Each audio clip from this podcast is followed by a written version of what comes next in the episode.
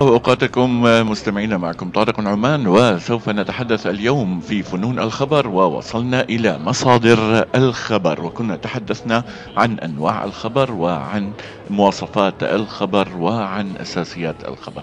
إذن مصادر الخبر حقيقة، وسوف أبدأ بسرعة. الخبر، مصادر الخبر هي الأدوات التي تحصل الجريدة مثلا أو الصحيفة أو أي مؤسسة إعلامية أو منصة إعلامية تحصل من خلاله على المادة الإخبارية. وهي المصادر ممكن تكون أشخاص، وممكن تكون جهات، ومنها ما هو خاص بالمندوبين الصحفيين أيضا، ومنها ما هو خاص بدور الصحف. هناك ما مصادر تكون صديقة للصحفيين فقط، والصحفي له مصادره الخاصة لنقل، والتي تثق به ولا تتعامل إلا معه. وهناك مصادر تحب التعامل مع المؤسسات الإعلامية بشكل كامل ولا تحب التعامل مع الأفراد. إذا من مصادر الجريدة هو المندوب، أو المصادر الوسيلة الإعلامية هو المندوب الصحفي، وهو أهم مصادر الأخبار بالنسبة للجريدة. هو القادر على تحقيق الانفراد بالخبر والسبق الصحفي للجريدة. ممكن بأي لحظة من اللحظات يمكن أن يعطي خبرا مهما ويكون سبقا صحفيا، وأن يتابع الخبر شخصيا، وأن يقوم بالاستقصاء. خلينا نقول هذا هو المصدر الفريد اللي هو المندوب الصحفي. ولكن هناك في مصادر أخرى بتكون مشتركة فيها جميع الصحف، مثلا في أن مثلا رويترز إذا وضعت خبر، فهذا الخبر بشكل طبيعي سوف تأخذه كل وسائل الإعلام المشتركة أو المشتركة مع رويترز، وبالتالي لن يكون هناك سبق صحفي حقيقة. طبعا كل صحيفة فيها مجموعة من الأقسام الإخبارية، ويعمل في هذه الأقسام عدد كبير من المندوبين. مثلا هناك قسم للأخبار، وقسم للحوادث، وأيضا هناك قسم رياضي، ممكن في صحف بتدمج أقسام مع بعضها. الأخبار ممكن تندمج أخبار سياسية مع محلية، مع رياضية، مع فنية، فنية لحالها أحيانا بتكون. وقسم الحوادث أيضا، وهناك قسم بيكون التسلية والفنون وهاي المواضيع. إذن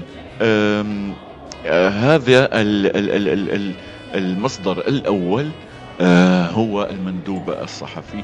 يجب على المندوب الصحفي الذي يعهد إليه بتغطية الأخبار، أو أخبار منشأة معينة، أو أخبار معرض معين، أو أخبار احتفالية معينة، أو وزارة أو جهة معينة، يجب أن تتوفر فيه عدة شروط حقيقة. منها أن يكون حسه الصحفي عاليا، يكون هيك ذكي، يقدر يلقط وين مكان الخبر ويروح يجيبه.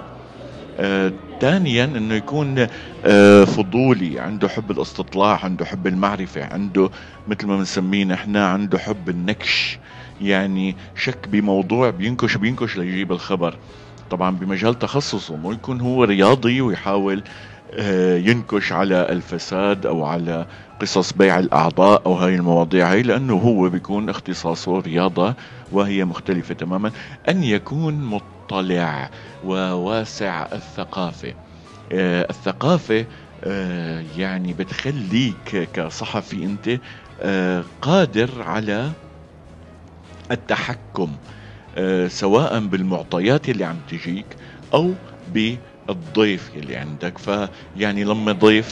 لما أنت تكون على اطلاع على مواضيع، مثلا خلينا نقول مواضيع حياتية، النجارة أو الحدادة أو لنقل السباكة، كان هناك ضيف وحاول هذا الضيف أن يكذب في تفصيل من هذه التفاصيل، ولكن قدرتك على أو المعرفة لديك بتخليه يحسب ألف حساب. فإذا علم أنك يعني على اطلاع بمصطلحات النجارة مثلا وهو نجار، وحاول أن يقفز أو أن لنقل يمتط بأفكاره أو يخرج عن الإطار المألوف بطريقة لا يمكن أن تكون مقبولة، فمعرفتك يمكن أن تحده. يعني إذن الثقافة الواسعة، القدرة على إقامة علاقات وتوطيد صداقات مع المصادر المختلفة.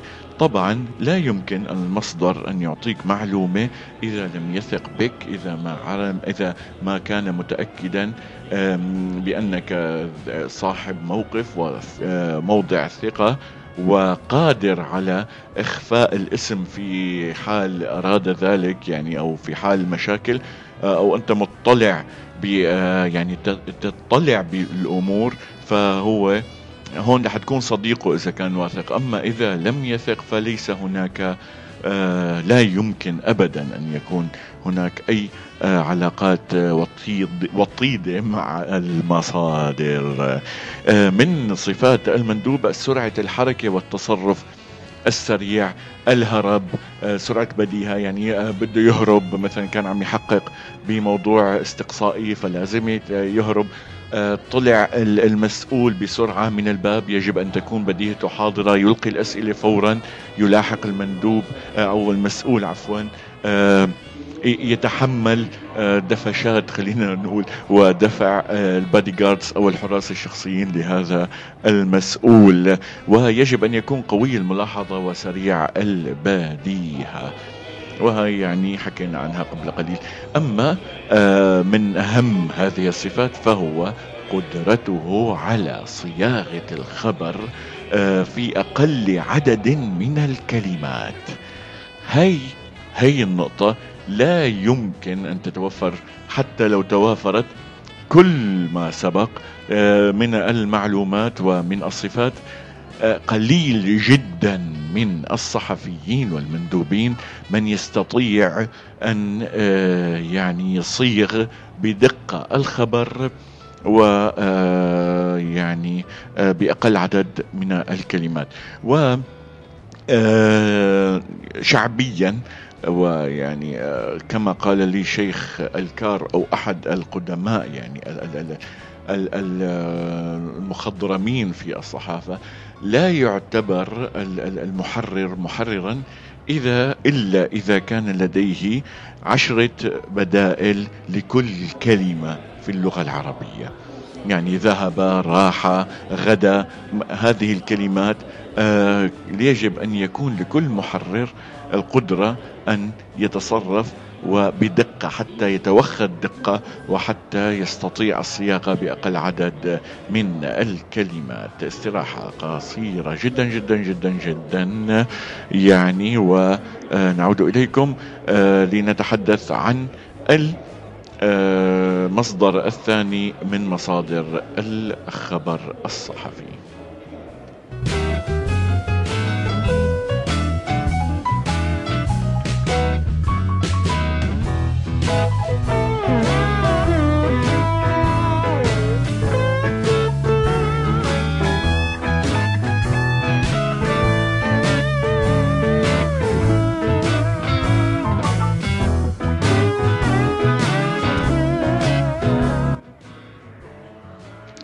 إذن نحن نتحدث عن مصادر الخبر الصحفي. قلنا في البداية هو المندوب الصحفي، وتكلمنا عن صفاته. أما الآن سوف نتحدث عن المراسل الصحفي. والمراسل نوعان: المراسل المحلي، ويكون مهمته تغطية أخبار المحافظات أو القرى أو المناطق وهذا من هذا القبيل، ويعني يكون في كل محافظة أو في كل مدينة رئيسية مراسل يدعى أو يسمى المراسل المحلي، ويكون في العادة يعني من الشباب، وبيكون مؤهلهم الجامعي أو بيكون عم يدرس حاليا سنة ثانية أو ثالثة أو رابعة حتى في الجامعة. أما المراسل النوع الثاني وهو المراسل الخارجي، ويتولى مهمة موافاة الجريدة بالمواد الصحفية من العواصم الخارجية كافة، يعني من البلدان الأخرى. بعض المراسلين بيكون بالعواصم، وبعض المراسلين بيكونوا بالمدن الكبرى غير العواصم، يعني بعض المراسلين يضطر للسفر لتغطية بلد آخر إذا لم يكن هناك أهمية أو ثقل سياسي لهذا البلد فلا يوضع فيه مراسل. المراسل قد يكون دائما يعني طول العمر مقيم في هذه المنطقة، كما تحدثنا هو من سكان مثلا واشنطن ويعمل مراسل لدى كذا، أو أن يكون منتدبا وهو أو متحركا وهو أو يتحرك ويتم إيفاده من بلد إلى آخر أو من بلده الأم إلى بلد آخر لتغطية حدث معين. أما المراسل الخارجي فيجب أن تتوفر فيه العديد من الصفات. أولا الإلمام التام باللغة الأجنبية، يعني اللغة اللي عم يتحدث فيها البلد اللي هو فيه لازم يكون ملم تماما، وأن يكون يعني خبيرا جدا بفنون التحرير المختلفة، خبر تحقيق وحديث ومقال وما إلى ذلك، وأن يكون أيضا قادرا على العمل في كل المجالات. يعني مو كل مجال بدي أحط مراسل أنا فبتفلس القناة. المراسل لازم يكون قادر على الحديث اقتصاديا وسياسيا واجتماعيا وعلميا وثقافيا، يعني كل شيء لازم يكون المراسل الخارجي قادر على عمله. وأيضا أن يكون قادرا على التعامل مع مختلف مستويات في الدولة التي يعمل فيها، سواء من قادة من السياسيين وغيرهم، وأيضا رجل الشارع العادي، يعني ما يكون عامل أمير وملك ويشوف حاله على الناس هنيك، لأنه هو بحاجة لكل خبر ممكن يحصل. ويعني السياسيين قليلا ما يكون عندهم أخبار. إذن يا أصدقائي الأعزاء، من مصادر الخبر المندوب الصحفي والمراسل.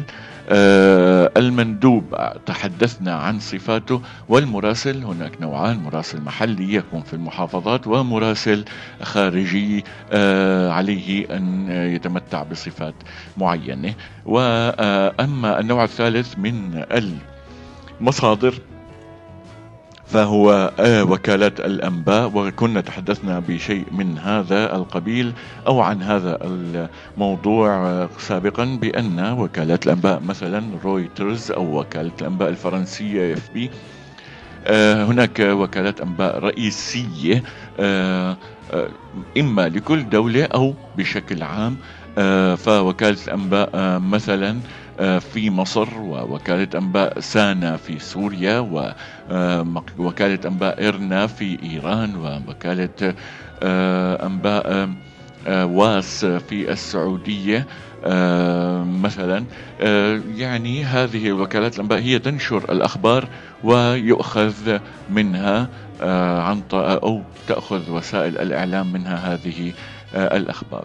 ومن الوكالات الأنباء العالمية، يعني لنقول مثلا اليونايتد بريس، نوفستي، تاس، وهذه السوفيتية، نوفستي وتاس، يعني رويترز و يونايتد بريس لنقول، والأسوشيتد بريس الأمريكيتين. يعني بعد استقلال العديد من الدول بعد الحرب العالمية الثانية ظهر الكثير من وكالات الأنباء، الكثير، انتبهتوا على الكثير، الكثير من وكالات الأنباء الوطنية. أما في مثلا في الوطن العربي فهناك وكالة مثلا أنباء الشرق الأوسط، وكالة الأنباء العمانية، وكالة الأنباء أو وكالة تانيغو اليوغوسلافية، وكالة الأنباء الفلسطينية. يعني بس لا يمكن مقارنة وكالات الأنباء العالمية بالوكالات الأنباء لنقل يعني الوطنية. وهناك يجب أن نتحدث في النهاية عن أو قبل أن ننهي هذا الخبر أي خبر قبل أن ننهي هذه التصنيفات لأنها طويلة جدا يعني. فيعني وكالة الأنباء الفرنسية AFP، اليونايتد بريس هي YBA، وأسوشيتد بريس AB. أما وكالة أنباء الشرق الأوسط فهي AHA و ASA يعني، ووكالة أنباء الإمارات وهم ألف همزة ميم وأم يعني، وهكذا. الأنباء الكويتية مثلا كونا، و الأنباء الفلسطينية وفا.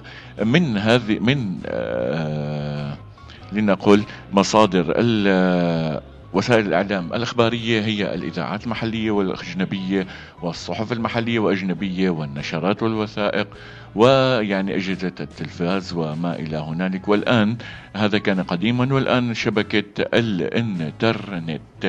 إذن اليوم انتهينا من الحديث عن المصادر. طبعا يجب في كامل المصادر ذكر المصدر، يعني إذا نقلت خبرا من وكالة الأنباء الفرنسية يجب أن تقول بأنه ذكرت وكالة الأنباء الفرنسية. أما إذا كان مندوب الصحيفة أو الوسيلة الإعلامية هو صاحب الخبر، فهذا الخبر يكون ملك للصحيفة، ويمكن أن نقول ذكر مندوبنا في المنطقة الفلانية بأن، أو نقل مراسلنا عن كذا. هذا يعني يجب ذكر المصادر بكل أمانة وبكل ثقة وبكل مصداقية، وأيضا دون إدخال معلومات إضافية. يعني إذا قالت وكالة رويترز بأن هناك زلزال تحت البحر المتوسط مثلا بشدة 5 ميجا هرتز أو 5 هرتز مثلا، أو على مقياس ريختر 5 على مقياس ريختر مثلا، من المعيب جدا أن نقول ذكرت وكالة الأنباء رويترز بأن الزلزال الذي ضرب حوض المتوسط بقوة 9 ريختر مثلا.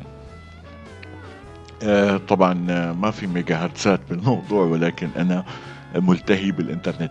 المهم يجب ذكر المصادر بدقة وكما ذكرت الخبر. أما من الجرائد والصحف والموضوعات التالية فيجب ذكر المصدر، وليكون هذا الخبر على مسؤولية المصدر. ولكن إذا كان هناك مبالغة أو لا منطقية في الخبر يجب التحري عن هذا الخبر والسؤال والتأكد من المصادر، وخاصة من الإنترنت. أنا أريد أن أشكركم جميعا، وإلى اللقاء في البودكاست القادم، وسوف يكون حول كتابة أو كيفية كتابة الخبر الصحفي. تابعوني، اعملوا فولو للبودكاست، وإذا كان جيد الكلام اللي عم نحكي اعملوا شير للأصدقاء يلي بيهتموا بالموضوع. إلى اللقاء.